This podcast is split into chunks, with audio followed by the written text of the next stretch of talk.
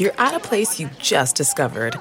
And being an American Express Platinum card member with global dining access by Resy helped you score tickets to quite the dining experience. Oh, okay, chef. You're looking at something you've never seen before, much less tasted. After your first bite, you say, nothing, because you're speechless. That's the powerful backing of American Express. See how to elevate your dining experiences at americanexpress.com slash with Amex. Terms apply. This episode is brought to you in part by Audible, your go-to destination for thrilling audio entertainment. Whether you're looking for a hair-raising experience to enjoy while you're on the move or eager to dive into sinister and shocking tales, Audible has an exclusive collection of thrillers from best-selling authors that will keep you on the edge of your seat, like The Guest List by Lucy Foley. Experience stories like never before, where every chilling detail is brought to life by captivating sound design. Plus, as an Audible member, choose one title a month to make yours forever. And now, new members can try Audible free for 30 days. Just visit audible.com slash WonderyPod or text WonderyPod to 500 500. That's audible.com slash WonderyPod or text WonderyPod to 500 500. Bet the board. What do you mean you don't bet? I mean, I don't bet. You know, I don't gamble. I don't. I never have, and I never will. Yeah, right. I bet you 20 bucks I can get you gambling before the end of the day. You owe me 15 grand, pal. Pay him. Pay that man his money. It's the Bet the Board podcast. God likes me. He really, really likes me. In the end, I wound up right back where I started. I could still pick winners, and I could still make money for all kinds of people back home. And why mess up a good thing? Here's Payne Insider and Todd Fuhrman. Welcome into the Bet the Board podcast, Super Bowl spectacular, powered by betonline.ag. It's always bittersweet this time of year when you see the fruits of your labor, the culmination of all that hard work that goes into the National Football League season come to an end. I'm your fearless leader, Todd Fuhrman, joined as always by the man who does the heavy lifting around here, who I'm sure might actually be excited come Sunday about 9 o'clock Eastern. We can burn all his notes and he can finally sleep more than three hours a night. The one, the only Payne Insider. Man, my sleep schedule's been dog shit lately. Got to get that figured out. Hopefully, once football season's officially over, we can get that straightened out. Big game, big game. Um, we're gonna break it all down. Should be fun. Hopefully, we can find another winner. Try and Tough stumble in- games this time of year. try and stumble into a winner. I mean, Payne, though, when you talk about your health and everything else, I figure you're like LeBron James. What does he pay his health and fitness coach and nutritionist and all that? A couple million a year. I figure you're in that exact same bucket. So you got your sleep therapist, you got your personal chef, you got your driver. You check all those boxes, don't you? I need a therapist just uh, to deal with you, but I, Well, it's a full time job. I'm not gonna lie. I've I've I'm getting ready here for the summer. So, you know, the diet gets back on on track Monday. I've gotten all the vitamins and uh the product ordered, uh, changed up my shampoo. We're going organic shampoo now as we get older. I mean, it's just everything's flowing these days. Just the way every podcast listener figured this was going to start. If we were setting Oh, yeah. props for the Bet the Board podcast, that organic shampoo would be mentioned in the first 100 seconds. So if you had that in your prop pool, and more importantly, your Bet the Board prop sheet, which, by the way, Payne, hopefully everybody printed out and is making copies by the hundreds at the office today on the company dime to get their folks ready for Super Bowl party. I think that's the smart way to do it. Definitely do it today and tomorrow on the company dime. Print out how many ever you need for your Super Bowl parties. Uh, it's kind of that that perfect mix of entertainment and skill based props. So um, the females can join. I, I tested this out. I sent it to a few ladies. Do you understand this? Does this stuff make sense? Could you pick this? And everyone responded, yes, this is easy enough. So we know 45% of the uh, viewers for the Super Bowl are female, so we made it friendly for them as well. Well, t- trust me, I've seen the way that uh, some guys pick games. They might need the entertainment questions more than anybody. So, when we look at those contest sheets, of course, you can find those not only on Payne's Twitter feed uh, and my feed as well, but you can go to the website. They're easy to print there. Everything is set up just the way you'd like. Take full advantage of it. It's a fun way to try and enjoy the Super Bowl with your friends, family. Uh, and maybe people that you want to try and beat out of a few bucks. The nice part about it, Payne, is one of our uh, Twitter followers suggested it also doubles as a drinking game. So if you don't feel comfortable with gambling, I mean, just turn the point system into shots or beers, and you could be blacked out by the middle of the third quarter. Not really my thing, but I, I, I I'm sure there are some that go that route for sure. I'm I'm more of uh, you know the money kind of guy. Under, un, understandably so. And speaking of money, uh, I believe you have another iTunes winner right there and some contest specs to try and get people involved uh, for the big game on Sunday. Yeah, we do. We uh, we told everyone get those five star reviews in. We would announce another winner for the Super Bowl. Um, the iTunes contest winner is Leal 02 L E E A L 02 is the iTunes contest winner. And I kind of mentioned we'd have something new something innovative uh, on the social media realm for a contest. So uh, we can announce that now. I think it's something fun for the big game. And and we'll do the social media Super Bowl contest 300 bucks up for grabs uh, it's pretty simple. You can have up to three entries. So if you're already on Twitter, you're, you're ahead of that game. Uh, if you don't have a Twitter account, you should sign up for one because you're going to want to enter. All you have to do, and it's it's pretty simple, is retweet the Super Bowl podcast. You can go to my Twitter feed at Payne Insider. You'll see the Super Bowl tweet pinned at the top of my page retweet it. That's one entry. Go to Todd's Twitter page at Todd Fuhrman. Uh, he'll have the Super Bowl podcast up pinned to the top of his page at some point. Retweet that. That's your second entry. And I think sometime Friday, uh, we'll retweet out the Super Bowl podcast again from at Bet the Board Pod's Twitter feed. If you retweet that, That'll give you your max three entries. The cutoff point for the retweets will be the second the ball is kicked off for the Super Bowl. So, Monday, everybody who retweeted the podcast from all three accounts will throw those names into a uh, simulator kind of thing. We'll hit the button. We'll roll some dice hit the button how many ever times that comes up. The top three people on that will all win a hundred dollar visa gift card and the bet the board swag pack. But the interesting thing here is todd like i've seen these randomizers work in funny ways. Yep. if you have three entries you could find yourself at the top more than once so Get all three entries in there by retweeting the podcast on each of our Twitter feeds. You're in three times. Um, and we'll we'll have the nice giveaway. Bet the board swag packs with the Visa gift cards, hundred dollars each, and some shirts and, and pens and all that good stuff. We don't have to worry about like your family members winning all three entries or anything like that, do we? No, no, no, no. Okay. No, none, none of them are on Twitter. Just just wanted to check. I mean, when you talk about randomizers that way, I wasn't sure how all that was going to go. But all kidding aside, great contest, great ways to try and enjoy the big game. So uh, take full advantage. Uh, it's our gift, as we always say to you guys, for being some of the best listeners out there, the most loyal, and you guys have helped make us one of the top gambling podcasts in the space. Dave Mason will be with us later in the show as well to talk about all things from behind the counter, the brand manager from BetOnline.ag. But Payne you know, we've done enough housekeeping. we, we've done enough introductory stuff. We should, there's probably a football game we should be looking to break down, don't you think? Six minutes in, finally, we've gotten there. Yeah.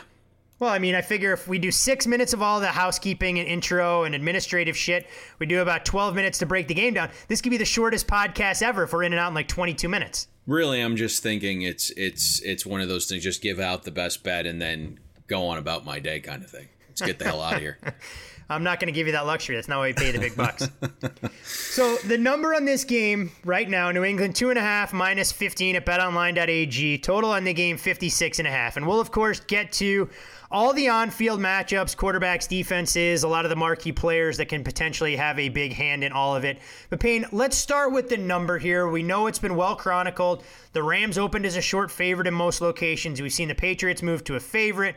I'm sure Dave's going to tell us that all the liability in the world is going to New England, like it seems to almost every time the Patriots are out there. But what do we make of this number? And can you walk us through a little bit of the thought process from the better's perspective in terms of how the number might have been set until it's ultimately landed where it has? I listen, I think the number was set based upon where we expected it to be initially, right? When you looked at the look ahead line, uh, it's pretty right in line with where things open. Both these teams go out and they win, and and so you come with Rams minus one. That's really kind of where I made this game. Um, I get the aspect of New England dominating the Chiefs. I get the aspect of the experience factor, Brady and Belichick doing this before. Um, and so there was, and I kind of want to position this differently, there was sharp money on New England at plus one. Uh, how big is it? Is it just getting out ahead of the number? Certainly, you know, that makes some sense. Uh, I, I, do think we are eventually, and we've seen it, right? Some shops go to three. Couple shops in Vegas flash three doesn't last very long. So I think at three, you are going to see professional money on the Rams if we get there. Um, New England is certainly attracting the the public money, um, and I get the. Listen, I understand, right? You you want to go to bed at night saying, "Hey, I went down with Brady and Belichick." I think there's a different aspect to the game, just math wise, right? And we talk about it all the time, and I know there are people that are are sick of hearing it. Regardless of what the right side of the game is, if you are now trying to bet the Patriots, uh, you know, you've lost about four or five percent of your edge at this point. And, you know, it's not going to matter every time. It only needs to matter two or three times out of every 100 bets where the number's going to come in play. And, you know, it's gone through zero, obviously. It's not as big of a deal. And in the playoffs in the Super Bowl, again, not as big of a deal because games aren't going to end in a tie. If this were a regular season game, you get a fraction more value taking plus one uh, than you do now. But again, regardless of who wins the game, just from a, a math standpoint, if you're backing New England now, you know, you've lost four or five percent of your edge. It's always interesting how these numbers ultimately shake out. I'm sure there's, as we said, there'll be an appetite for the dog if the number gets to three, but a lot of people looking at recency bias playing a major role. Uh, and how this number opened, and obviously where it's come to settle at this point, and knowing what sides the books are going to need. So, from the number standpoint, Payne, and I, like I said, I mean, we're obviously like, think about this. These are all tough games. Oh, right? Oh, there's no doubt about like, it. This is this is, and I don't want to like pat ourselves on the back, but you know, we, we we kind of went back, reevaluated things last week, and we said, listen, we don't love anything right now at the time of recording. We made everyone go to the website, and it paid off, right? Everyone cashed in with the first half under in the Saints game, but we, you know, we just said throughout the course of that podcast, listen, these are the four best teams in the NFL. These are four of the best coaches in the NFL there are going to be a lot of things that we don't know because they're that good game planning, they're that good making adjustments. All these teams are pretty damn equal. And guess what? They both go to overtime. And you are one play away in each game from having Saints Chiefs in this game now. And, and again, this week, you have two of the better teams in the NFL with two of the best coaches in the NFL. It's tough to project these games. It's tough to kind of pinpoint, and, I, am being honest here, pinpoint what these guys are going to do because they're so damn good. And even if you pinpoint what they're going to do initially, they're both good enough to make in game adjustments pretty quickly. It, it, it's just a tough game. And it provides the perfect segue to talk about the head coaches uh, before we actually get into what will take place on the field. I mean, we know it's the largest age gap of any head coach in Super Bowl history 33 years separating Bill Belichick and everything he's done from Sean McVay, very similar to the 33 years that separate my experience in the industry to what you've been able to accomplish uh, at a young age. Patriots 36 players with the Super Bowl experience. The Rams have four. 32 players. Difference ties the second largest Super Bowl all time. I was blown away, Payne. Tom Brady will be playing in his ninth Super Bowl. He's only played eight road playoff games during his entire career. But when we look at Bill Belichick, I mean, this is a coach that's now participated in roughly 22% of all Super Bowls played. Just think about that from either a head coach or coordinator standpoint. He's seen it, he's done it, He's been there. Meanwhile, Sean McVay, you sounded the horn from day one. Say, hey, this guy is the right hire. He's a coach that's going to revolutionize the game and be able to supply uh, an injection of life into a Rams franchise that stagnated. When you look at these two head coaches, in your opinion, how do you even begin to go about handicapping and maybe giving a slight edge to? It's tough, right? I, I am just so high on McVay. I, I really am. Um, listen. He, the Rams in general aren't going to have the edge here in this aspect of the game. I think there are things that have nothing to do with the game that that do play a little bit of a role. You can tell the Rams are anxious, right? All week they have talked about, "Hey, let's just get this game started." They're chomping at the bit to play it. And I think that's where the experience factor comes in. When you've been in this big of a game, how do you handle it mentally, emotionally leading up to the game? How do you handle the press conferences? What are you doing with your time? Um, are the hanger honors around? Do you need another ticket for this guy? My friend came in town. Can you get me another ticket? Like that's all the stuff. I think that that plays a role of experience, and we know the Patriots know how to handle that. But I, when it comes to like the game plan, when it comes to all that stuff, I think Sean McVay is going to be equally as good. I mean, you look at last week and just what happened and why they're in this game. And I, I don't want to get into the whole pass interference thing. no, we're not. You know, we're, we're, not. We're not. We don't do want to get into that. But I was thoroughly impressed with Jared Goff. I was really impressed with Sean McVay and the adjustments they made in that game to actually put themselves in position to be here. Right. Initially in that game, they looked overwhelmed. They couldn't do anything offensively because they couldn't get their goddamn plays in. They couldn't hear anything. Everything that McVay has, right, that we talk about his excellence being implemented in these games, it's the pre-snap stuff. It's the motion. It's the audibles. They couldn't do any of that because they couldn't get their plays in. They're snapping the ball with four or five seconds. He was taken away from the game. Here we are, transition. I know there's going to be a lot of people, but it's not going to be an environment where last week where they couldn't hear each other. And I think that's something that we're going to see on full display here. McVay is going to have those opportunities to do things pre snap that he couldn't do in the last game. Smartly enough, right before the end of the half, he said, Hey, we got to go tempo so we can get everything in here so we can go and use our motion. And from that point on, Jared Goff uh, was really, really good. Yeah, I mean, you can you could tell that the Rams started to feel more comfortable. The drive that really displayed some of that confidence, the throw he gets in there to Josh Reynolds, and the touchdown before the half uh, for a game that very easily could have spiraled away from the Rams pretty quickly early on after that Todd Gurley drop that led to a short field for the Saints and spotting them a 13 0 lead. One comment that I saw interesting on the coaching standpoint before we get into the actual the players. So Bill Belichick this week has asked about Wade Phillips and everything else that comes out. And people have made a lot of it, Payne, but want your take because you're better reading between the lines than just about anybody. So he says, I've certainly changed a lot in the last 30 years schematically. Wade really hasn't. You've got to give him credit for that. The system has lasted. I mean, really, this is part of his dad's system that has developed and adapted and developed there. I mean, I have a ton of respect for what he's done, how he's done it, every different kind of offense you can see. And I think that's a real credit to what he put together 30 years ago. Some people have taken that as going, all right, Bill knows exactly how to figure this out, and it's him tipping his hand that he's going to get last laugh. What do you take away from comments like that? Um, Listen, I, I, think Belichick's smart enough not to piss off his opponent, so I do think it was some level of praise when you have New England in the Super Bowl for the ninth time, right? Some of this gets pretty bland covering the same teams, and we have two weeks, and so you want to make stories out of nothing. It's obvious, right, that there is this element of a matchup. It's a familiarity, right? They're familiar with one another. Uh, Belichick has won some of those matchups. Wade Phillips has won some of those matchups. Um, you know, there's huge dichotomies in, in, how these games have, have turned out recently. You know, Wade's kind of been the better guy, right? You look from 2015 to 2016, they faced each other three times. Um, and and Wade Phillips, he's had really good defenses in those meetings. He's held Brady to 50% completions the last three times they've played, 5.9 yards per pass attempt. Um, so ideally he knows what he wants to do.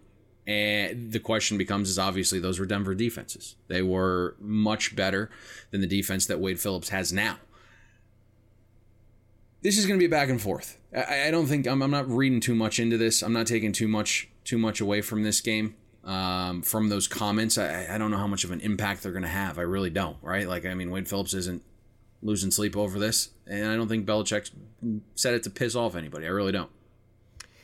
It's always interesting when you know you, you mentioned it, talking about the level of familiarity these coaches have with one another, uh, uh, and what this could mean. I mean, we saw the same matchup 17 years ago that announced the arrival of the Patriots dynasty.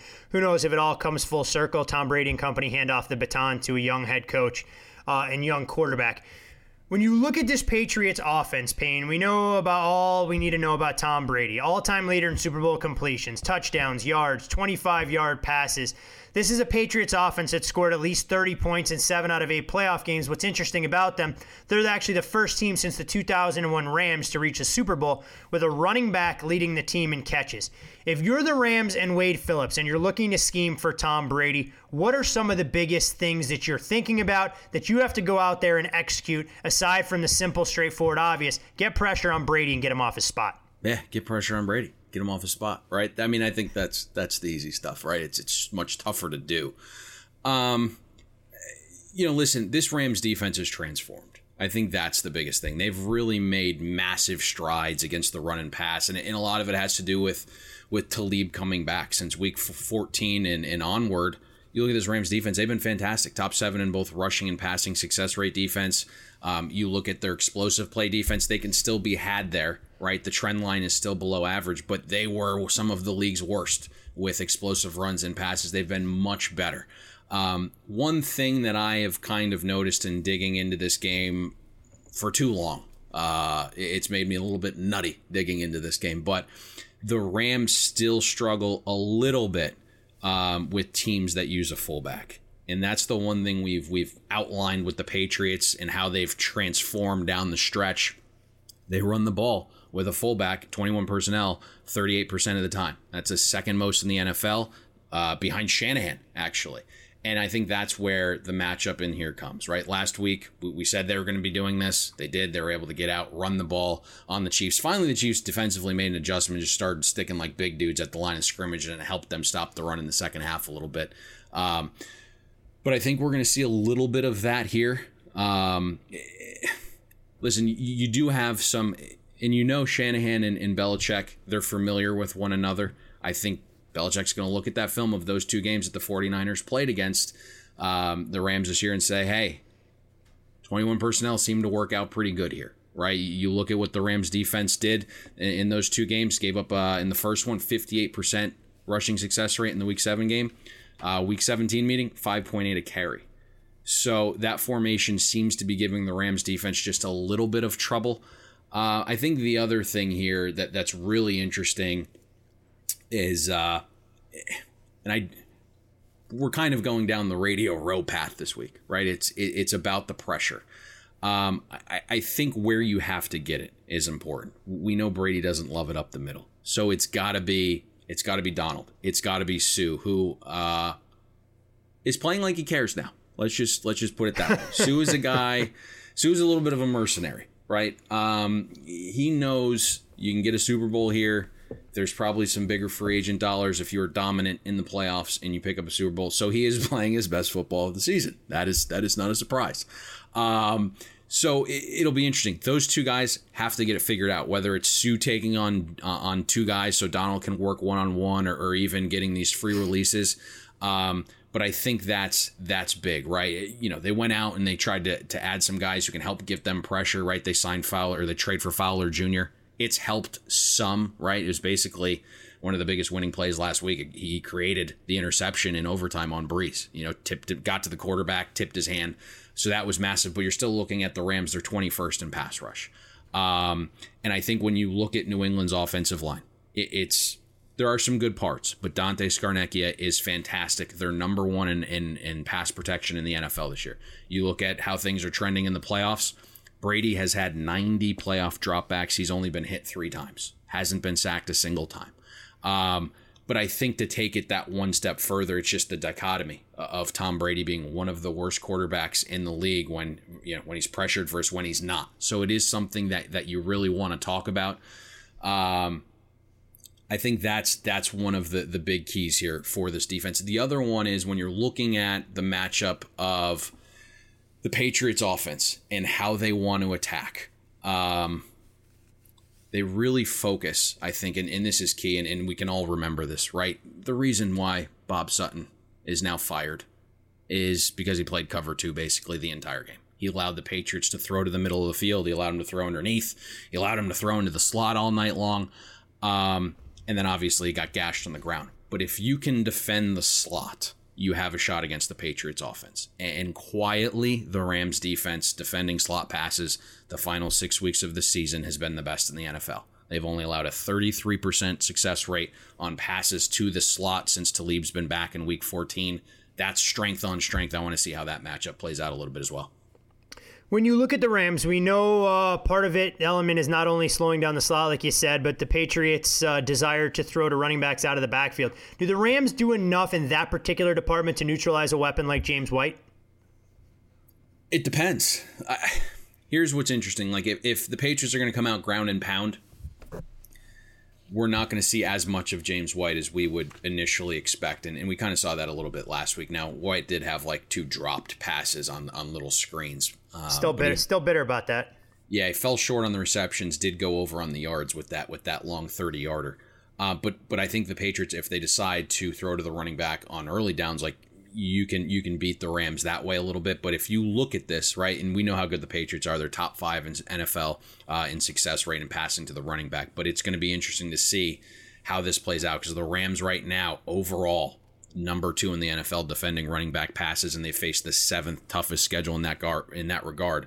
Um, and the other interesting thing here is it's vital. It's a great question. It's important to ask because the teams that rank in the top 11 of defending running back passes, the Patriots have faced four of those teams. They're one and three in those games this season. So it is vital to stop the running back pass. And I think the other interesting thing here is like, you know, this is just surface stuff. I, I, I think New England's going to be able to move the ball a little bit, right? They're going down in competition overall. They've faced the fourth toughest schedule of opposing defenses in terms of overall efficiency. Now you get the Rams, and they are trending significantly better, as we mentioned, but they're 19th full season metrics in defensive efficiency. I also think the one thing that you're not going to hear a lot of people talk about, and, and to me, it's it, it is surface level. I'm not taking shots at anybody, but if you New England's playing in a dome. They've been outdoors for five straight weeks. They're not dealing with cold weather. They're not dealing with these some sort of elements. They're in the comfy confines of a dome. And when you look at Brady, and I, we hit on this last year a little bit, um, when he's in the dome, he completes four percent more of his passes than when he's outdoors. 1.3 yards more per pass attempt. Uh, indoors versus outdoors QB rating is about 11 points higher. So I think that's going to be an interesting element here a little bit. Um, it, it's just here's why these games are so tough, and I'm gonna I'm gonna say it again as I said at the top show. They're so good, these coaches. You're not quite sure what they're going to do. And certainly you can go by like the last month or so where the Patriots have gone like more run heavy. They've actually slowed down their pace considerably. Um, they've changed a lot of their formation stuff. Uh, when I look at this, it's like you know initially early on in the, in, the game, right? On first downs, if you want to pass to your running backs against the Rams, like it's there, but you can also run on them. So are they going to play a lot of 12 formation with a fullback? Are they going to play more 11 personnel?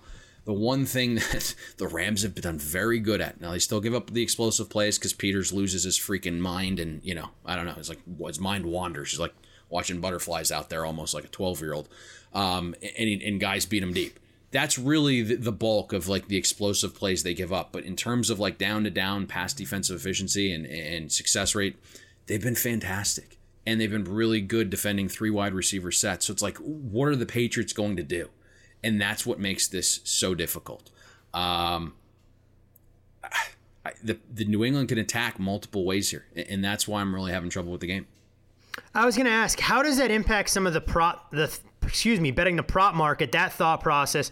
When you look at James White over under for receptions at six, receiving yards in the high 40s, low 50s, depending on where you shop. Sony Michel, we've seen his rushing over under anywhere from 16 and a half to 17 and a half. Rex Burkhead played a major role in the win against Kansas City. But I mean, Burkhead didn't have a single regular season rushing touchdown, then burst onto the scene. He had 12 second half touches last last game, most of any New England player against Kansas City when you go through all those, you look at the myriad of receiving options as well. Julian Edelman, his over under sits at 80 and a half. Rob Gronkowski, 50 and a half. We know all the discussion there about this potentially being his last game. And then, of course, the other guys, Chris Hogan and Philip Dorsett. Does it discourage you from trying to unpack some of those particular props because of the uncertainty that goes into it? It has, right? And, and this is kind of the least amount of prop work we've done in a Super Bowl, and, and as long as I've been doing it. Um, well, I wouldn't again, say. Hold on, again, hold on. To your to your credit, though, I wouldn't say it's the least amount of work. It may be the least amount right. of bettable opportunities yes. as a result. Yes, yes, spot on. Um, when I am looking at this, and I'm just speaking specifically the guys I speak to, and and what I have seen is is there's been a lot of a difference of opinion. Right, I've I've seen one group pummel the amount of rushing attempts for Sony Michel over 17 and a half. Um, I have seen another group, as as we've seen throughout the Super Bowl history, where Tom Brady throws more, uh, where Tom Brady throws these quick passes, where we've seen White just go from hey, uh, not really a factor to suddenly bursting onto the scenes. Um, so I've seen sharp money go over his his receptions. It actually opened five and a half. You mentioned it's out to six. So there's been sharp monies on it, right? It, it, it, it doesn't align, right? One group's playing over Sony Michel runs, another one's playing over White passes. They they don't align. They're not correlated. um, so you know we've seen this. I've seen a little bit of Gronk. Um, I, I, know the market has seemed to go under, and there's a battle going on there. I've seen people say uh, Gronk has an advantage, and he does to a certain extent. Like if you're looking at at kind of ways to attack the Rams, they have been a little bit worse against the tight ends than they have receivers and running backs. So I've seen initially Gronk get hit under uh, because he's been more in that that you know run blocking role. But I've also seen guys go over a little bit. Uh, this is really one of those Super Bowls where it's really tough. I have seen and again, I think it's attributed to what we just talked about how the Rams defend the slot. Um, I have seen Edelman under, and and just thinking out loud, right? Like that's his guy. That is that's his guy. He's going to get the bulk of the targets.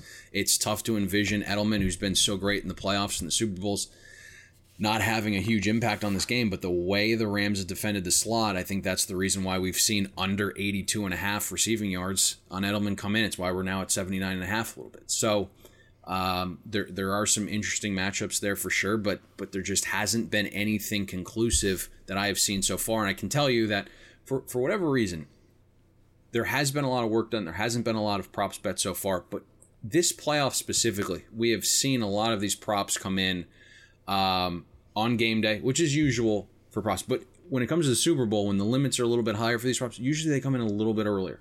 Um, and there certainly are some groups that have tacked early, but some of the key props that have, I think guys are focusing on, they haven't bet them yet. Um, so it's just really going to be interesting to see uh, how this develops with, with this specific matchup. It's really tough. I got to tell you. You guys just got to have sources in the hotel lobby for the Patriots. So when they add those eight plays about three hours before kickoff, you know exactly what's going on there. it, it uh, Bill has been known to do that. And if you talk to a lot of coaches and even players and GMs and, and things of that nature, uh, they will tell you you're going to need two game plans to beat the Patriots. You're going to need your initial game plan, and you're going to need uh, a, a, different game plan at halftime, and that's your best recipe for, for beating Bill Belichick and the Patriots, and and that's why they're so successful because most teams, most coaches. Uh, don't have that in their in their repertoire. They don't have the ability to adjust on the fly, and and you know, I think if you're backing the Rams here, your hope is McVay is one of those guys that can do that, and we saw it last week specifically uh, against the Saints, where I thought he outcoached Sean Payton uh, pretty badly there from from about halftime on. Payne, that's what you expect from a Wesleyan man. Bill is prepared to handle adversity and be able to think on his feet. You should have known that having worked with me and having that had that privilege for the last, I don't know, eight, ten years, how, however long we've been doing this nonsense. You do. You do think with your feet for sure. yeah, fuck off. All right, before we get into the Rams offense and some of the matchups there with the Patriots defense, I do want to ask you about what I think uh, is interesting because we talk about trends, and I don't want to say it's a trend when it's happened over the course of eight Super Bowls. New England has been a historically slow starter in the game. First time that we saw them actually get on the board in the opening quarter was last year against Philadelphia, where they scored three points. Do we believe that's by design because Bill knows you can't win a football game in the first quarter, but you can lose it, and he wants to go through a feeling out process of his opponent? I'm going to bust your balls here a little bit because I've done some radio this week. I, you know, I usually trend it down this time of year because we're just swamped. Uh, I've been asked that question on every radio show I've done this week. And and here's well, I mean, what we, and, and hey, I think the answer is brilliant. We brought it up. So. We brought it up last weekend on TV, and we know everybody that follows the gambling world wants to take our full screen graphics and stats. So I'd like to think of it as a trendsetter. We open the discussion, and we're going to close it emphatically right here on the Bet the Board podcast. And it's it's going to be three reasons. I've kind of narrowed this down a little bit to three reasons. So their slow starts, I think, have primarily come for three reasons. The first is they haven't gotten the ball first in six of the eight games, right? So you're not getting as many possessions in the first quarter as your opponent. You're not getting the ball first. Um, so I think that plays a role, right? They, they have they have either won the coin toss and deferred, or their opponent um, has won the coin toss and, and elected to take it. So they just haven't had the ball in the first quarter as much as their opponent um, in six of those games. I think the other aspect is, and we talk about this all the time, there is a feel out process. So I think that's the second thing. It's like a heavyweight fight. You're going to jab, you're going to get a feel for your opponent. Um, you know, you don't want to lose the game in the first quarter, right? You're, it's tough to win a game in the first quarter. I think you just asked the Atlanta Falcons, but um, it, it's it's it's you just don't want to lose it. And I think the other aspect is one we just touched on. I think it's ego. I think Brady and Belichick just simply know they're better. They're going to out scheme you. They are going to out adjust you um, at halftime. Like, keep the game close. Don't lose the game early on because we know we're just smarter than you. We are going to figure out what we're doing and we're going to change what we're doing. We're going to now attack. And a lot of teams don't have that um, that second element of when they get punched in the mouth. What are you going to do? Uh, are you going to be able to make those those halftime adjustments? Most teams can't do it, and I think it's ego based. I think they know that. So there's no reason to come out with your hair on fire here. Hey, let's figure this out. Let's get a feel for what they're doing. We're just going to be better than you, and we're going to make these adjustments. So I think it, it, it's a trio of things on why they've started a little bit slower. See, there we go. That's a simple answer we were looking for. All the radio people can ask you what they want. We get the concise answer. Now they haven't been like great in these Super Bowls, right? Like I think that's No. it- it's so funny. There's some of these games, right, where listen, as bad as they played, they probably should have beat the Giants twice. It takes like these two miraculous plays. But then you like trend further on down the line, it's like you probably shouldn't have beaten Atlanta. There's there's they've been close in a lot of these games. They're not blowing anybody out. They're not like overwhelming these teams, right? They're all close games.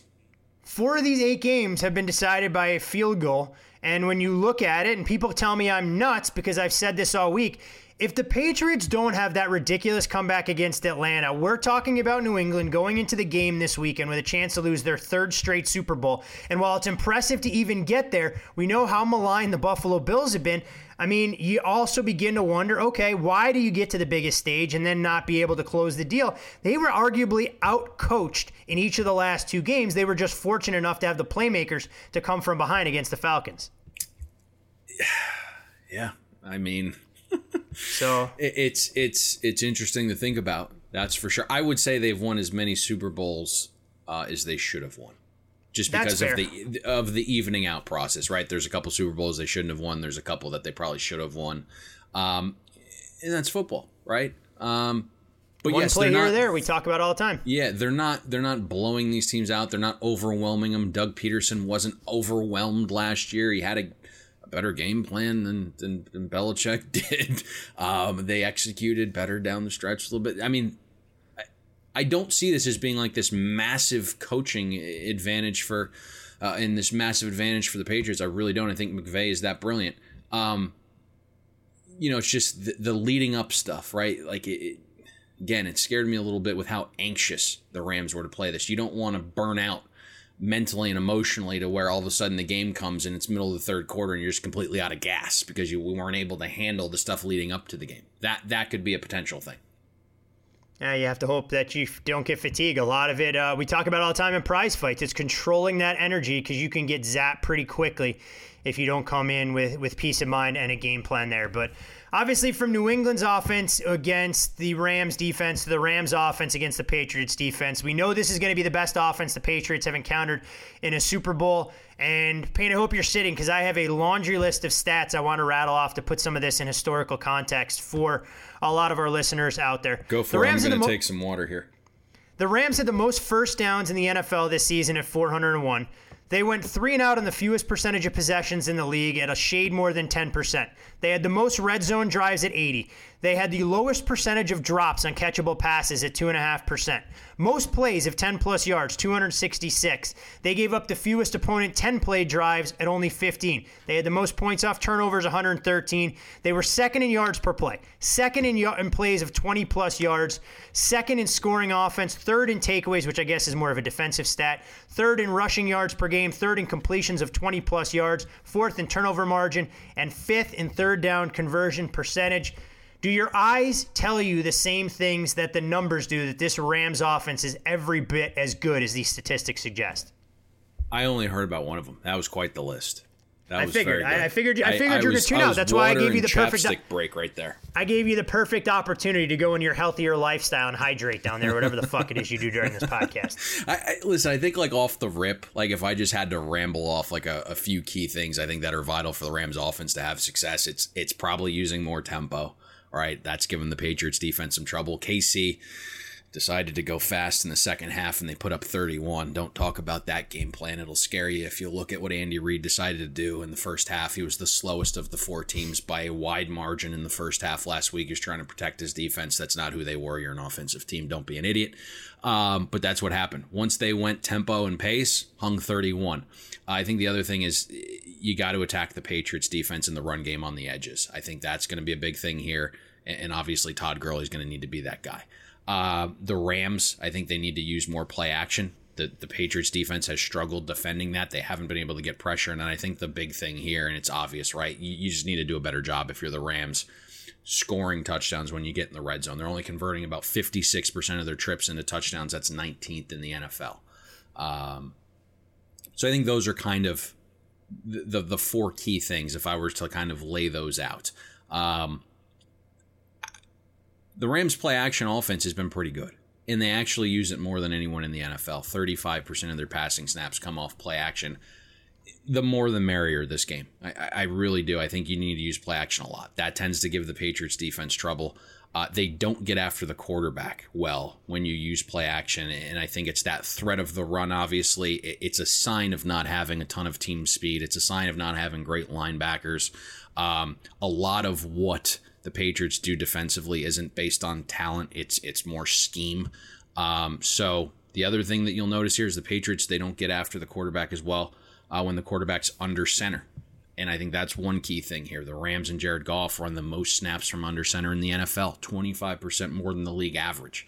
And you take it one step further on the season, Los Angeles, when they use play action, you've just seen a massive uptick from their offense. Their passing success rate increases 6% despite pushing the ball down the field more. Their yards per pass attempt increased 2.2 yards when using play action, and then the sack rate dips tremendously, 2.5%. So I think that's big. Um, when you want to run the ball, it usually comes outside, right? These outside zone runs from like 11 personnel. We talked about that last week, right? We thought the Chiefs would have some advantage there running from from shotgun with these three wide receiver sets. That's where the Patriots defense is susceptible. Andy Reid didn't do enough of that the Rams, that that's it's a little bit of their forte, running from 11 on the season. They average 6.2 yards per rush on outside zone runs from three wide receiver sets. So the the the caveat to this is, and it's someone we're going to talk about, and everyone's been talking about him all week. I think that's going to require Todd Gurley, right? He's he's got to play a, a, role in this game. He's got to get back to form. Um, it feels like there's something wrong with him, whether it's mentally or physically. But I have to tell you, I texted yesterday. I went down a wormhole and watched like three hours of film.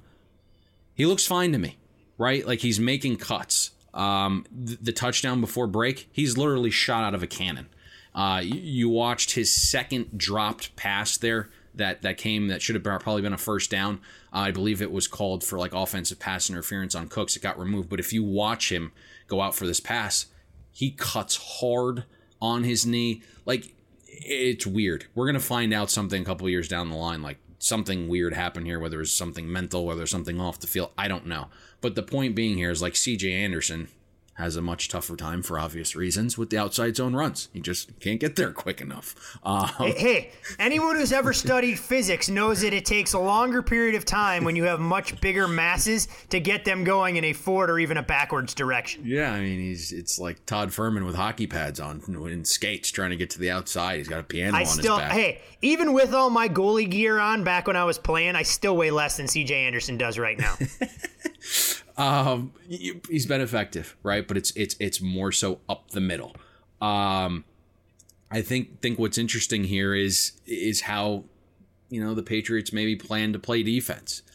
Um, because you know when you look at the Rams and how they line up offensively, it, it's it's tough to play man against them, right? Like, and the Rams really couldn't do this again last week, right? There wasn't a lot of pre-snap motions in New Orleans; they couldn't hear each other.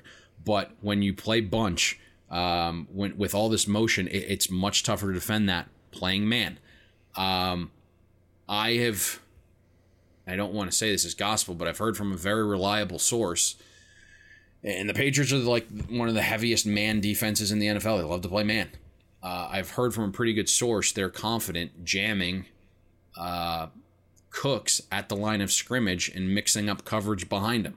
Then you kind of go back and you look, and I know it was a long time ago. I think it was Super Bowl 36 back in 2002, and you had the greatest show on turf. They used a lot of bunch formations, and, and Belichick basically, if you look at the film, like just blitzed them. Like basically just literally jammed every wide receiver in the bunch formation at the line of scrimmage. Now, if you listen to Marshall Faulk talk this week, he was adamant about all their, their practices being filmed.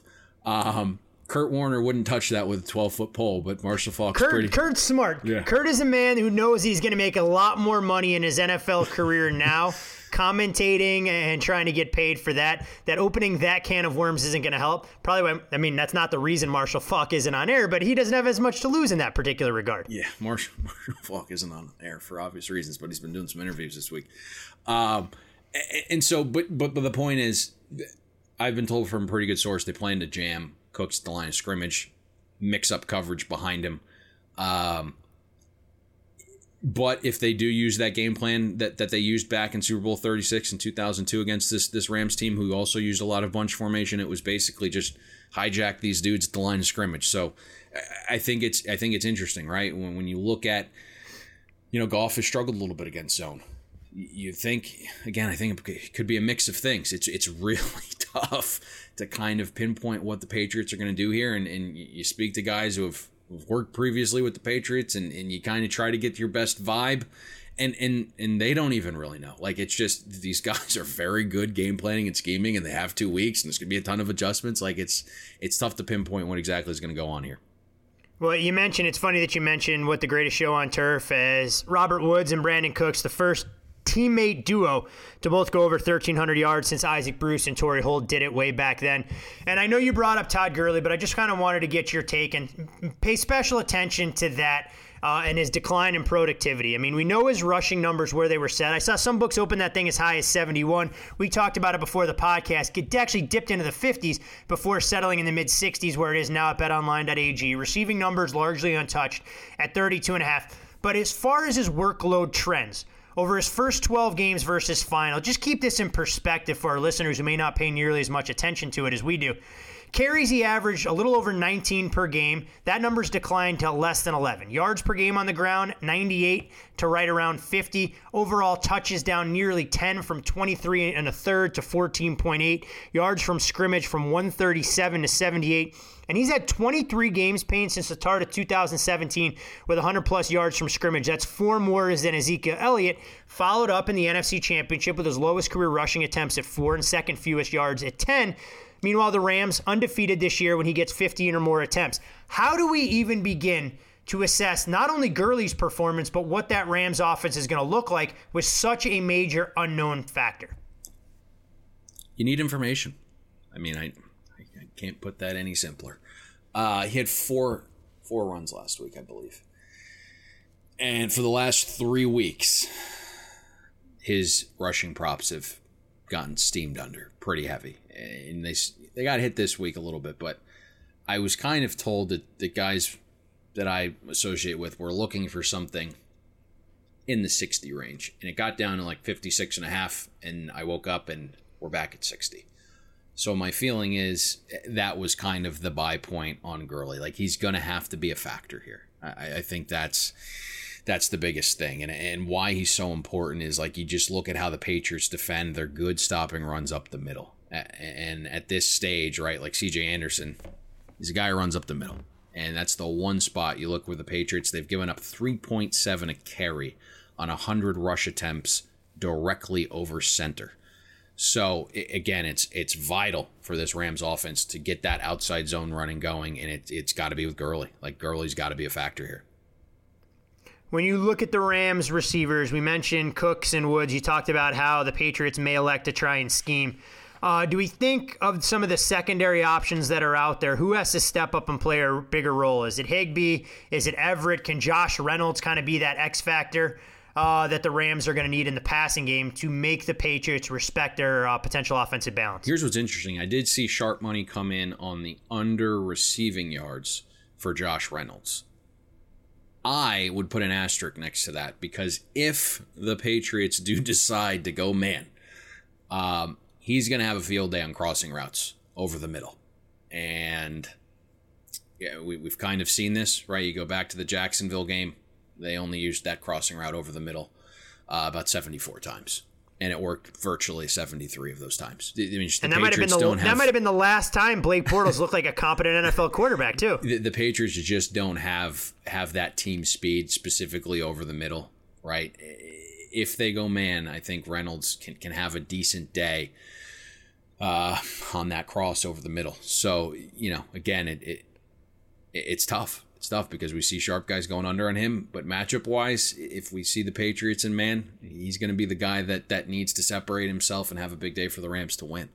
Um, just I'm intrigued. This this is this game to me. You know, we're not going to have a ton of action on it like we've had in most Super Bowls, but just from a a pure watchability standpoint, like I, I love the coaching stuff. I love the the adjustments. So this is like right up my alley. Um, yeah, it's nerd nerd nirvana for you over there. Yeah, yeah, yeah, yeah. Um, here's here's what's interesting a little bit. Um, you know, I was digging into this and the Patriots have have played five games this season against offenses that rank top ten in offensive efficiency. Uh, two of those games were against the Chiefs, and they're kind of distorting this a little bit. But in the five games, they've given up like twenty five point eight points, um, which which I think is is a pretty good sign here. The thing that makes me a little nervous, right, when you look at this, and we've talked about the lack of, of team speed defensively, specifically at linebacker for for New England, you would say, hey, running back passes. This is how we're going to attack. And I think that's a great idea, right? The Patriots are 22nd in the NFL in defending running back passes. I think the question becomes is like, who's the weapon?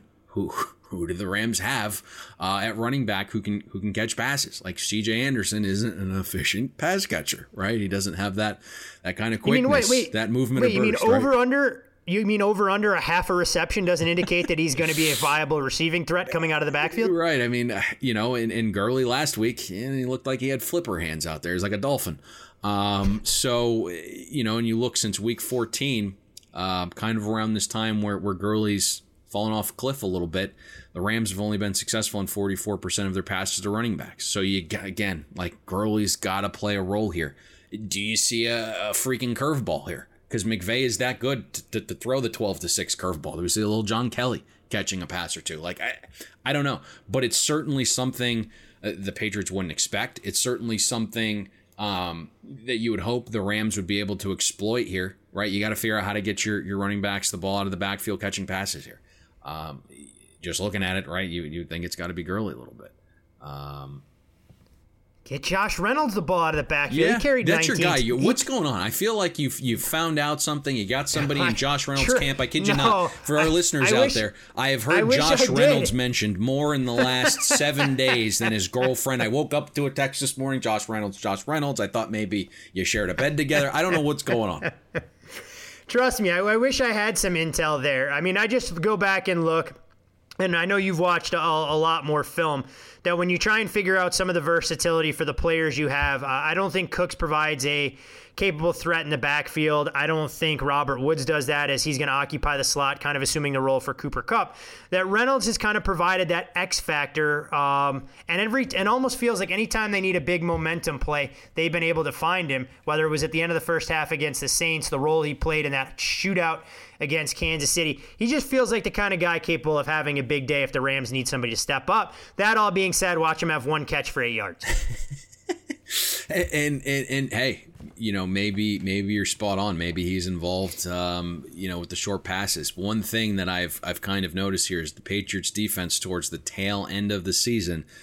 Uh, especially on early downs, have been susceptible to short passes. 60% of all first and second down passes over the last six weeks, they've graded successful. And that's scary because you look at who New England's faced over that six game stretch. Like there's some there's some bottom feeder offenses, right? You got the Bills, the Jets, and the Dolphins. That trio ranks 28th, 29th, and 31st in passing success rate. So, it, you know, I think it's important because we know a huge part of McVay's offense is short passes. Um, early on in downs because that's what what efficient teams do. And you look at the Rams; they've been successful in 66% of their first and second down passes. So I think that might be uh, an angle to look at there a little bit as well. Um, offensively for the Rams, I know we talked about about pressure on Brady, and, and you can you can flip the script here a little bit, right? New England getting pressure of late. Like kudos to their defense. Um, they have been a menace to to opposing quarterbacks. Ten sacks the last three games, but a lot of them again, it, it, it's schemed sacks. Right past Trey Flowers, not a ton of talent on that defensive line. Um, if you're a Patriots fan, or, or better, right? You're hoping that trend line continues, but you look at at the whole season metrics, Patriots have been poor getting after the quarterback, 30th in pass rush, despite you know facing a below average schedule of opposing offensive lines. And when you look at the Rams, they they did have that little two game stretch where they were they were horrific against Chicago and Philadelphia, two of the best defensive lines in football, so you maybe give them a pass, but the Rams offensive line sixth in pass protection and that's after facing the second toughest schedule of pass rushing defenses. So I, I don't think we see the Patriots get after the quarterback as much as we've seen the last couple weeks. So so that's going to be something to monitor as well. And I know um, I did see some sharp money come in at plus money under three and a half total sacks for the game it's tight, right? It's tight, but it's at plus money. Um, I believe it was like plus 130 at under three and a half. And just kind of looking at this underlying thing about how the Rams go from under center, how they execute with a lot of play action, um, and, and, how good they are protecting Goff. I, I think that's kind of some underlying things. You look at where the bulk of these sacks have come for the Patriots defense. They've had one sack out of their last 17 um, that have come from any of these these from under center or from play action. Right, 16 of their last 17 sacks have come when opposing offenses play 11 personnel and their quarterbacks in the shotgun. That's not something. Now the now the Rams obviously do that, but again, very heavy in coming from under center, very heavy in play action. So that's really negated um, a lot of the schemed stuff that the Patriots do to get after the quarterback. And I think, I mean, you raised some excellent points there talking about how all of this will play out. The Patriots, of course, have played with a lead uh, quite a bit down the stretch. And this is a team that only has 30 sacks in the entire season. Now, they've been much better in that department. You mentioned 17 sacks since week 14, tied with the Eagles uh, atop the leaderboard there. But clearly, uh, we'll see the Rams elect a scheme for it. The one thing that these two teams do have in common is extremely healthy offensive lines and have had it for a lot of the season developing the continuity. We know how important the building blocks are in that particular regard. Uh, one last thing in terms of X's and O's Payne, uh, I know we talk about it probably not enough and the potential impact it can have, especially in a game of this magnitude. Special teams, Greg Zuerlein dealing with a little bit of a lower body issue. The Rams, we've seen them have to abandon kicking extra points once already in a game this season. Uh, they are five of seven going for two. What do we make of the potential field position flipping that can go on from the punter position or field goal kicking as it pertains to Greg Zuerlein or Stephen Gostkowski? Yeah, I mean, when I looked at some special team stuff, you know, I just looked at bottom line, a lot of efficiency metrics, and they're two teams right in the middle of the pack. You know, you're going to realize when just looking at the core numbers, New England is is nine, uh, 16th and special teams efficiency. The Rams are 17th, but there are little intricate things throughout the course of the game. You know, we've we've kind of harped on this for a long time now with how the Patriots like to execute mortar kicks, and uh, you know, I know this was a prop bet that we gave out last year to our listeners. Uh, the Patriots' first kickoff. Uh, will it be a touchback or not? The no last year when we gave it out was plus 145. You talk about an evolving market, fast forward to this year, it's now minus 150. And it's because of these mortar kicks on the kickoffs that the Patriots employ trying to, you know, get better field position. Uh, for the Rams, I think the kicker position is going to be fine, right? I, I, it was an ankle injury that he hurt at halftime warming up. Now he's had two weeks he I know the adrenaline's going, but he buried two huge kicks late in that game that were long and, and of distance with this injury. But I, am sure you know the adrenaline helped. But I think he's going to be fine. Um, I don't see a massive, massive edge um, in special teams, but obviously it's a one game sample, so so you know this is certainly a critical part. Uh, of the game. We know Belichick's hands on. McVay has really been hands on with special teams because it's two sharp coaches that know how impactful special teams are um, and field position can play a great role in this game. That's for sure. Always interesting. It becomes uh, that hidden yardage that can dictate Absolutely. how an outcome will go in a game that'll be so tightly decided. We've talked about all the X's and O's. We've broken down a lot of the matchups that are going to play a major role.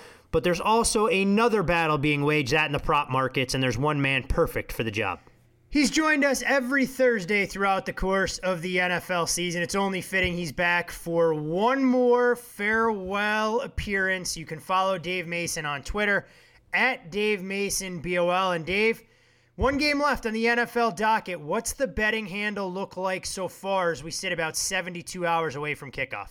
Uh, betting handles through the roof, uh, especially early. I mean, that early action was crazy. There, you know, then it got steady, a little slower and steady. But that early action when the uh, Patriots opened has small dogs and even a pick 'em um, through the roof. We're going to be humongous Rams fans. Super Bowl Sunday uh, not only against spread, but the money line as well. Uh, what we got here, like 78%, 79, 78% of the money is on the Patriots, currently minus two and a half. About 75% of the money line action is on the Patriots, currently minus 138. Um, the total is not a huge decision yet. About 55% of the action is on the over so far, but but yeah, it's kind of one of those spreads where usually you, you need the underdog on the spread and the favorite on the money line, but that's not the case. We, we're going to need the dog on both. Big.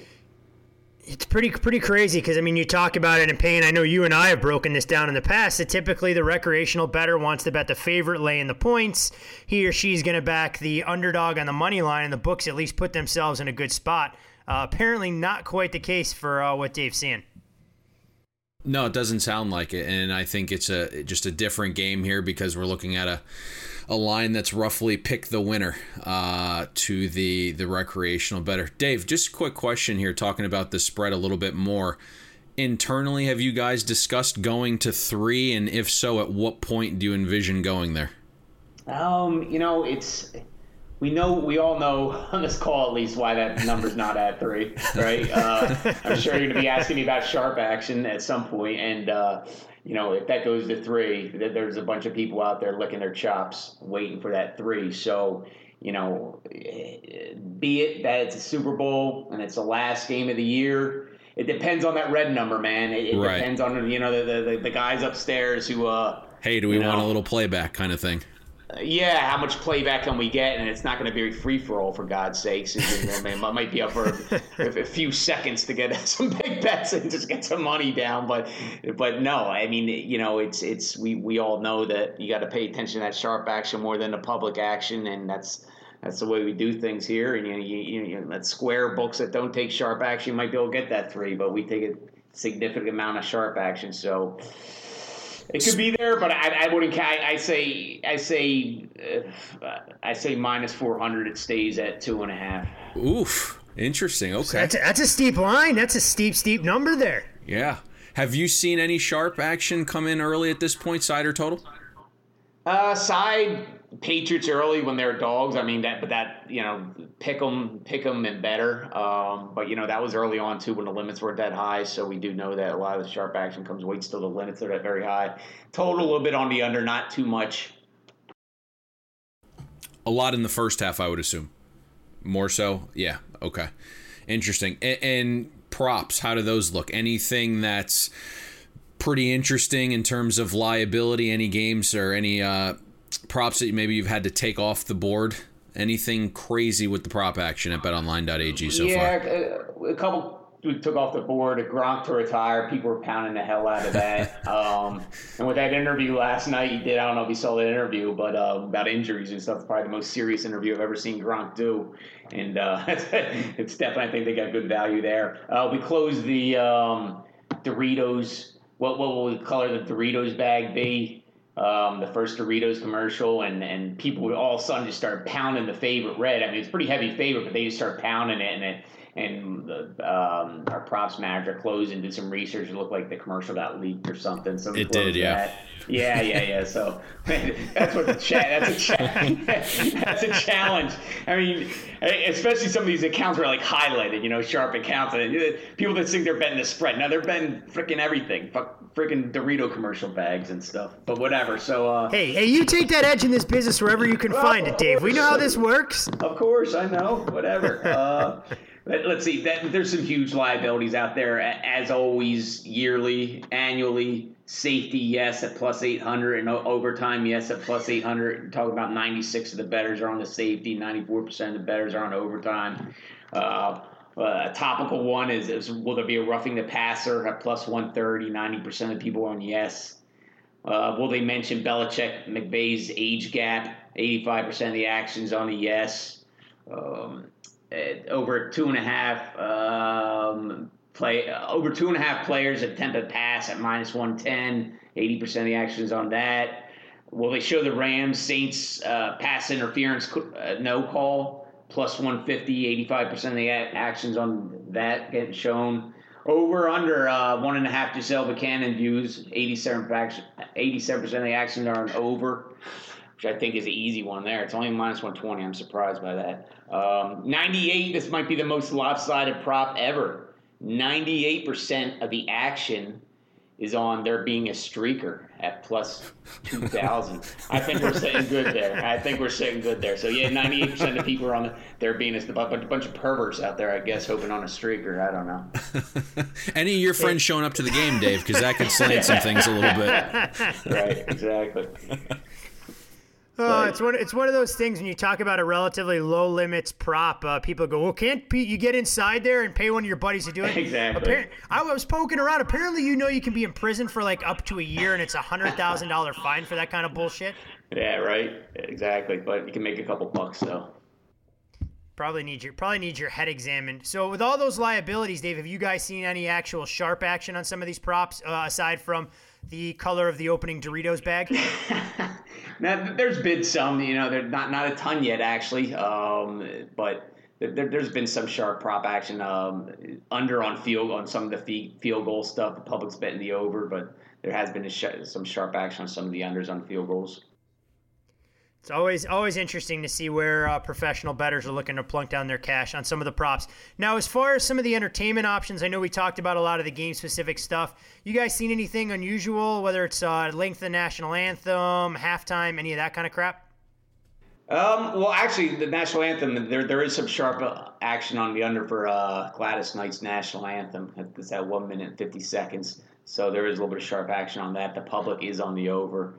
Um, we'll see. That's always one of my favorite uh, prop bets, and we got a lot of stuff tied into that. Will they show you know when they show Gronk will his hand be over his heart? Uh, all that stuff. What player will be shown first? What coach will be shown first during the national anthem?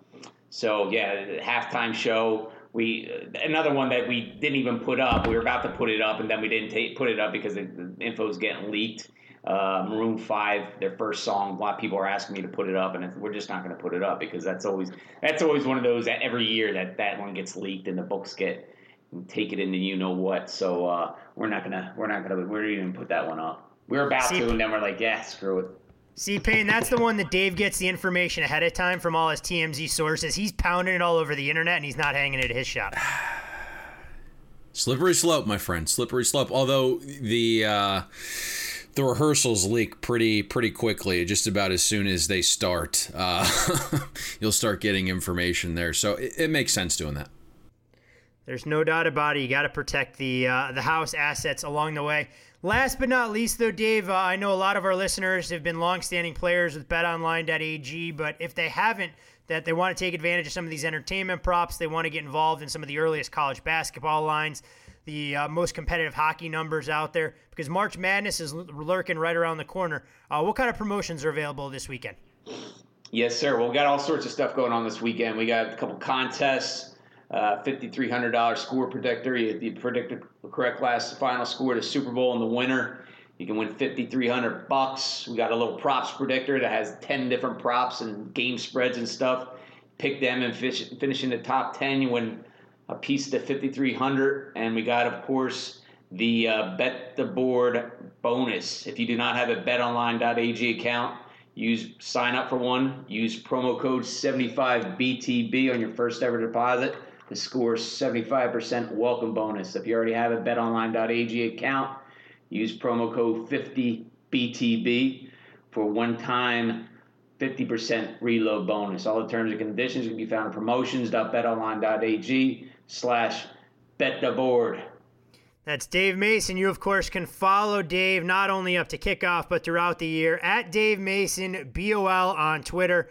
He is a media mogul. You can hear him all over the place, but only the best information right here on Bet the Board. Dave, best of luck this weekend. I know you'll be down in your Eric Dickerson throwback jersey for a little bit of that Rams karma to get them to the window come Sunday. It's always funny, Payne. Every year we talk to Dave about this time. You know the normal props that are going to create liability, the two point conversion, the overtime. Uh, and I, my boss back in the day when we first started talking and I was working at Caesar. So we had props on the board that was the exact number of points scored in a game. And, and I can't tell you, and this just goes to show how inept he was at his job, the kind of sweat he would go through when he looked through the liability and would legitimately be concerned that a team was going to finish the Super Bowl with exactly two points or exactly four points. It made me laugh and I had to bite my lip to keep from arguing with him on a daily basis. I think there's a lot of props when you're throwing out 400, 500, and it continues to grow. Uh, there's always a couple props that you just aren't going to be able to. Betters are going to get you, right? I mean, that's the one advantage of the better, right? You, sports books have to put a line out on all these things. Betters can pick and choose, and, and that's kind of the evening process in uh, being selective versus being charged the vig. Um, but you're always going to have a couple sweats in these Super Bowls. And I know mathematically, right? We've talked about this at nauseum. Mathematically, um, you know, going with the the no on the safety, going with the no in the overtime, mathematically is the right bet. But it's gotten kicked in the teeth the last few years, and and you know, at this point, we're only going to live to be whatever 60, 70, 80. Like we're never going to recoup that money. So while it's a a very good bet mathematically, um, it's one that I don't like run and, and, and hammer, you know. Um, but yeah, Shit, I mean, there's gonna, a lot of. Go gonna ahead. Take, there's gonna take me ten years to make back the money I lost betting no overtime on the Super Bowl for the Patriots and Falcons. Yeah, there's there's a couple, and, and you can get them like reduced juice now. A couple places you you can parlay them together, right? The the the no safety plus no overtime.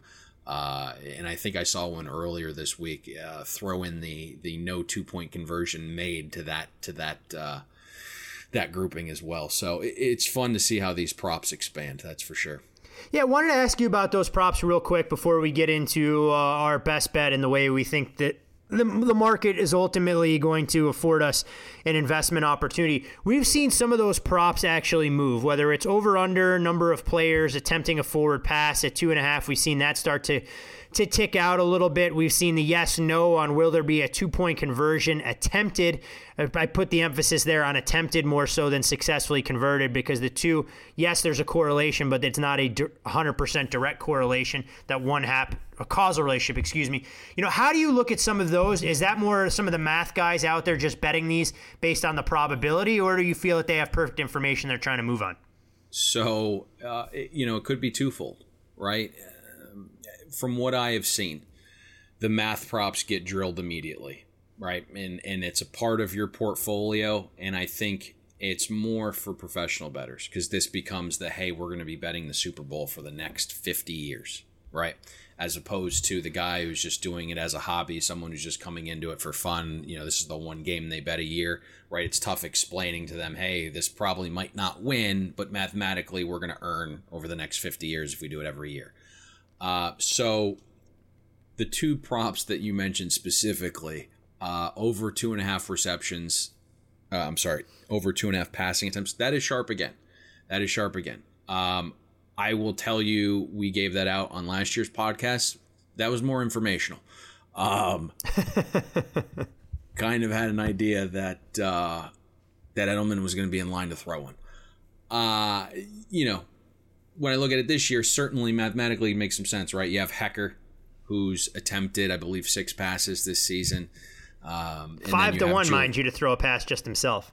Yeah, and you have Edelman, former Kent State quarterback. He's usually in the mix. Now, I know earlier this season they attempted to throw one to Brady, and, and there was rumors of that's when he nicked up his knee a little bit trying to catch this ball, and you certainly don't want to get Brady injured in this game. But you know, there there certainly could be that element there. Um, what was the other math prop you mentioned? Um, uh, the two point conversion. The will there be one attempted? Oh, smoked! Absolutely smoked. The two point attempt. Yeah, strictly math based. Um, just based on the number of two point conversion attempts growing annually. Right. I believe it's it's it's over eleven percent now this season. Over eleven percent. Um, of touchdowns there were a two point attempted. So you look at how many touchdowns are projected in this game when you when you factor in the juice, it's like I don't know six point eight five touchdowns expected. um, times whatever 11 i think it's like 11.6% of two point conversions uh, were attempted this season so mathematically at at pick at at plus money it made sense you know now we're we're out in the juice territory there's there's not much value in that number uh, same thing again with the opening kickoff sure Gostkowski could could do another mortar kick and you win your bet mathematically when you look at it again, this is a prop last year we were giving out and taking plus 145 on. It's now minus 150. Like there's just there's not as much value. The prop market is is unfortunately caught up. Um, and so that's that's our hope. We love when when these sports books compete and open new props annually, right? New ones that we haven't seen, and, and we can kind of hit those. The other interesting one here, and, and I think uh, going back to the special teams and the Zuerlein injury has has impacted some things and scared people off right? You look last week on on will there be a missed point after in the Kansas City game? Let's think about that, right? It's it's freaking freezing. Um, there's a little bit of a wind. You're kicking a hard ball; it doesn't go as far. Uh, it was minus 400 if you wanted to take the no, there won't be a missed point after last week.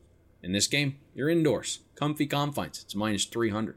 So there, there is value in that number. But again, it's it, if you're betting it from now for the next 50 years, you're fine when you have a you know an 8% edge it's the guy who's betting it for the first time does he want to lay you know whatever the math would be there $30 to win 10 and then when it loses he's pissed off for the rest of the night like it's just it, it's it's it's a different it's a different agenda for for the different kinds of betters it definitely changes the thought process there's no doubt about it when we look at the way these games uh, unfold, and if you're looking to be involved recreationally for a one game sample size, or you treat this as a business uh, and realize, hey, some money lost potentially this year will be able to be recouped over the next two to three Super Bowls. But all that aside, Payne, we've talked to Dave Mason. We've broken down the matchups. We've talked about the intrigue and drama surrounding Todd Gurley. Will Jared Goff rise to the occasion? As the fourth Cal quarterback. By the way, the number one school to have starting quarterbacks, Cal with four. I found that fact interesting uh, doing some reading. Or will Tom Brady continue to cement his legacy as the greatest quarterback of all time? Where are we going for our best bet to close things off with a bang and put a bow on what's been a profitable 2018 football season here on the Bet the Board podcast? Let me start by saying um, it's going to be a little bit of a derivative um, and I'm not sure if you can get the same amount down that you you would regularly on your best bets. Um, we obviously want to end with a winner. Let's go with the first quarter under 10 and a half points. It is a little bit juiced. Um, I know you said you had access to minus 25. There is minus 30 out there. I like anything in the 30 uh, range. Minus 140, I think I think you're probably fine. Um, in full disclosure, and this isn't to like pat ourselves on the back, we we got out immediately on this first half under. Um, but but 28 and a half is not available. We're now looking at at 27 or a really juiced 27 and a half.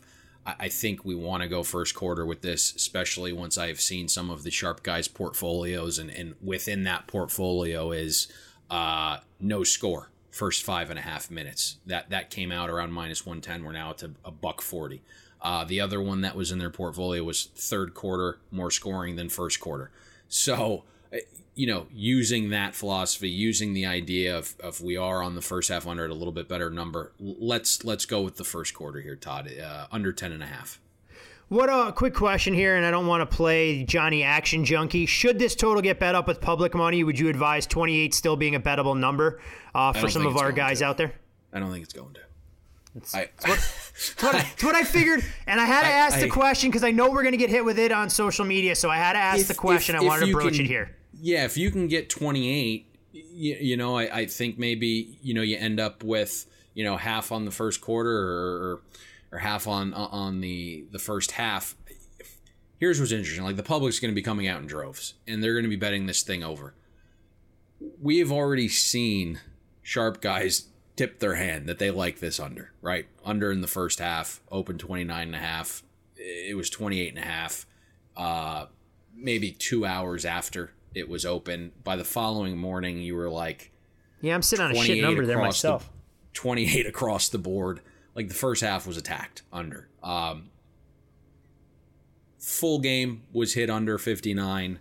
Um, even when you saw it come back down to like where we're at 56, 56 and a half, like Jazz went to 55 and a half and they've kind of mended back to the market as it's gotten closer to kickoff. But, you know, they, they got hit. That's the only reason they're going to 55 and a half.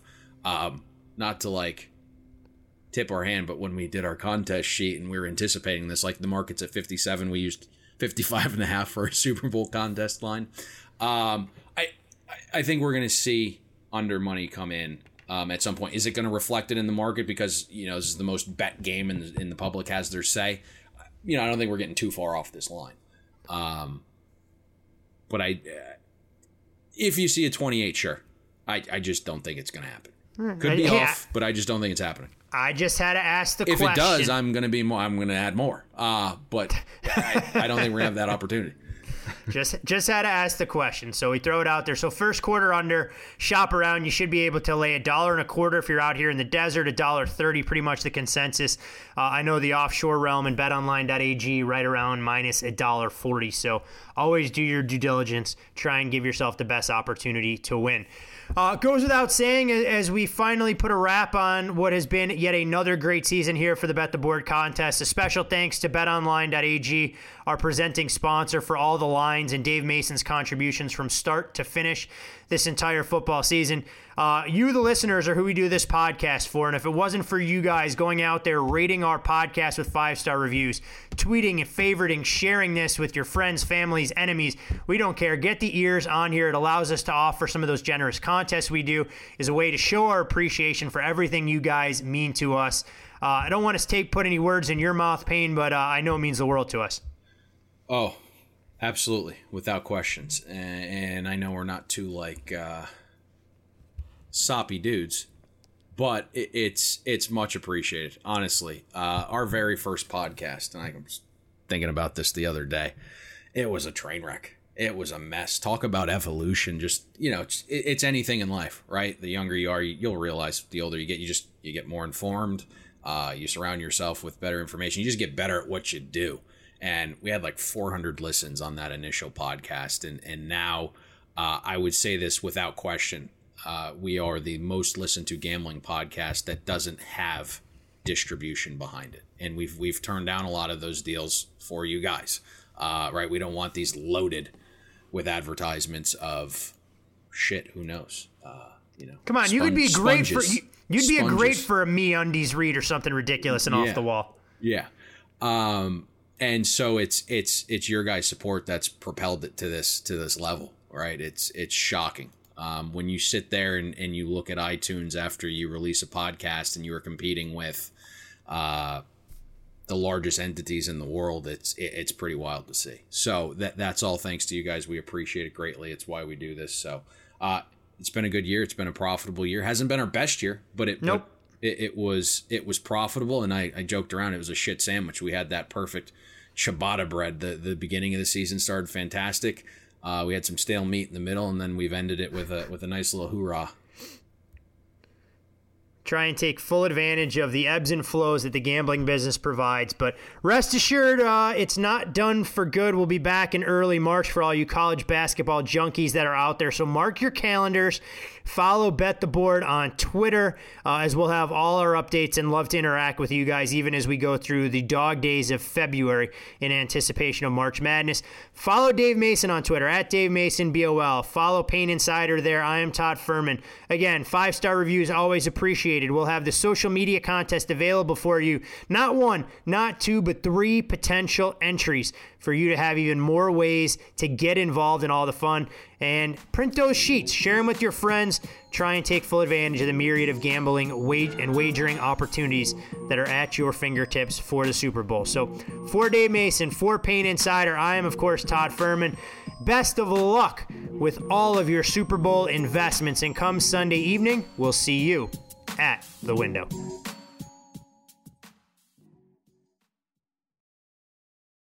If you travel for work, you know to pack two suits business and swim.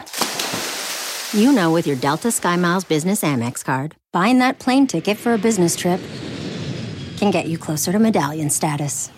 You know that a meeting in Montana means visiting almost every national park Yellowstone? Check. because you're the chief excursion officer. It's why you're a Delta SkyMiles Platinum Business American Express card member. If you travel, you know Terms apply. Visit go.amex slash you know business.